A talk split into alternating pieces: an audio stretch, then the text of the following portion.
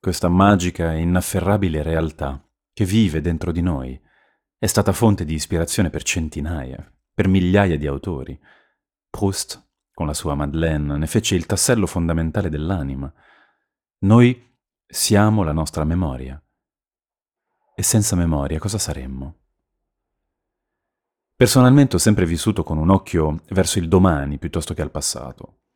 Ho un approccio piuttosto diffidente nei confronti della mia memoria, forse perché non mi fido del tutto di essa. Ho spesso la sensazione che sia fallace.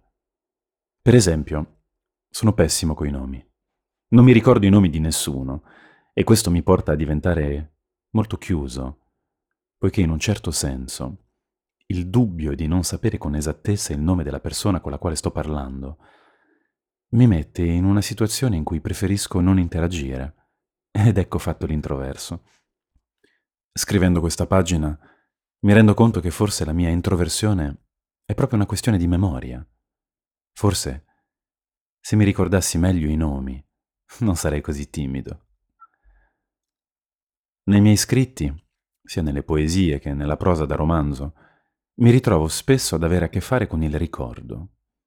Un ricordo che muta a seconda di chi lo ricorda. Mi viene in mente il film Rashomon di Akira Kurosawa, che affronta appunto la stessa scena ricordata da tre persone diverse.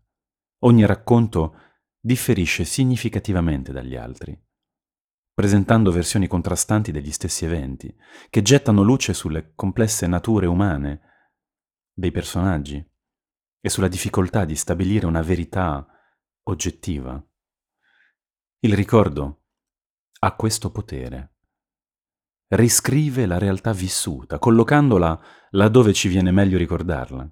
Il ricordo che abbiamo nella mente non è una fotografia esatta del momento vissuto, quanto piuttosto una fotografia di come stavamo noi in quel momento, della nostra limitata prospettiva, è una fotografia che più viene richiamata alla memoria, più muta, proprio per via della sua caratteristica fuggente e mutevole, quasi liquida. E così, quello che era una semplice giornata in spiaggia con gli amici, prende nel tempo connotazioni favolesche, magiche, dalle atmosfere romantiche, baci rubati.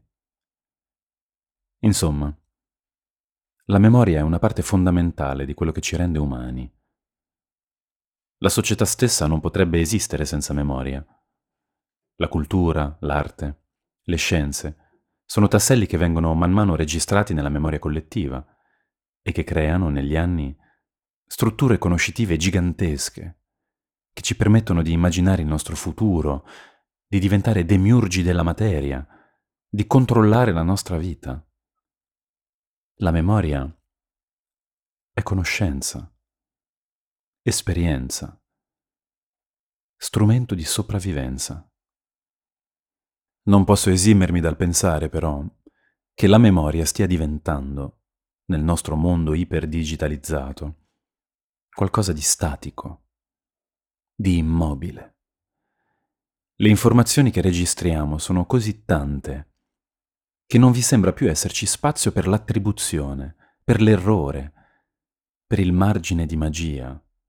I ragazzi nati ora avranno tutta la loro vita registrata, bit per bit, su internet, foto, frasi, video, pensieri, tutto sarà lì, a disposizione del prossimo. E così il margine di mistero si fa sempre più sottile, sempre più inesistente. E questo mi dispiace perché la magia del mito sta proprio in quello spazio di ignoto. Per questo scrivo i miei libri, per lasciare un segno marginale, indefinito, un luogo di mistero che dia al lettore la possibilità di rileggermi e di scoprire, in questo marasma di parole, qualcosa di se stesso. Alla prossima pagina.